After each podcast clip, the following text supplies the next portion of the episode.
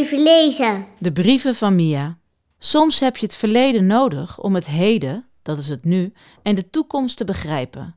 Dat klinkt gek, hè? En ook niet zo makkelijk. Je moet dus weten wat er vroeger is gebeurd om te kunnen snappen wat er nu gebeurt en ook wat er misschien later gaat gebeuren. Hoe zit dat dan? Nou, als we kijken naar de Tweede Wereldoorlog, dan weten we dat er heel veel mensen om het leven zijn gekomen. Dat kwam niet door een grote aardbeving of door een vulkaanuitbarsting, maar door mensen die vochten tegen andere mensen. Met sommige mensen werd heel slecht omgegaan. Zo werden ze bijvoorbeeld naar concentratiekampen gebracht en daarom het leven gebracht. Maar wat vertelt ons dat nu over het heden en de toekomst? Nou, misschien dit: dat als we niet opletten, dat het dan ooit weer zou kunnen gebeuren. En dat terwijl we na de Tweede Wereldoorlog gezegd hebben: dit mag nooit meer gebeuren, dit is zo verschrikkelijk.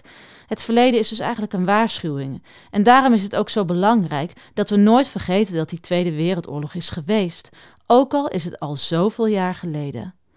Over die oorlog gaat het in het boek De Brieven van Mia, waarin de elfjarige Lela de hoofdrol speelt. Ze woont samen met haar moeder, zus en broertje in een asielzoekerscentrum. Haar vader heeft ze achter moeten laten in Syrië. Lela komt vanwege een schoolopdracht in contact met meneer Cohen, een nogal norse man. Het is de bedoeling dat ze hem helpt met huishoudelijke klusjes. Daar heeft ze helemaal geen zin in, tot ze op zolder een trommel vol met brieven uit de tijd van de Tweede Wereldoorlog vindt. Ze zijn geschreven door Mia, een Joodse vrouw die zich verzet tegen de nazi's. De brieven maken indruk op Lela en ze besluit om verder op onderzoek uit te gaan.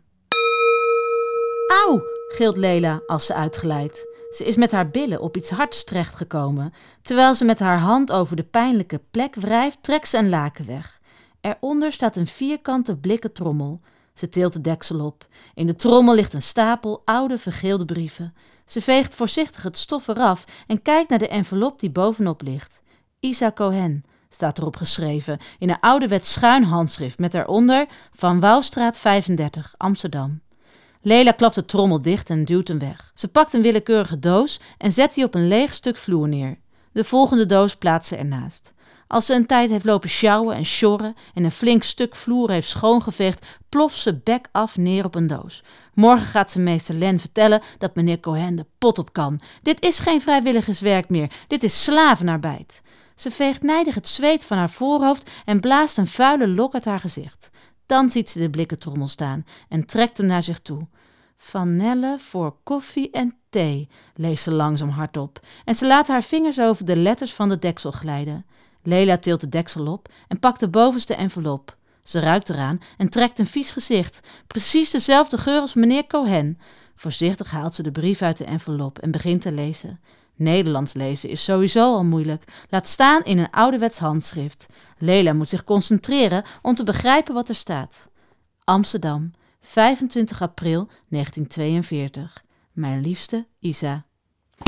Klaar.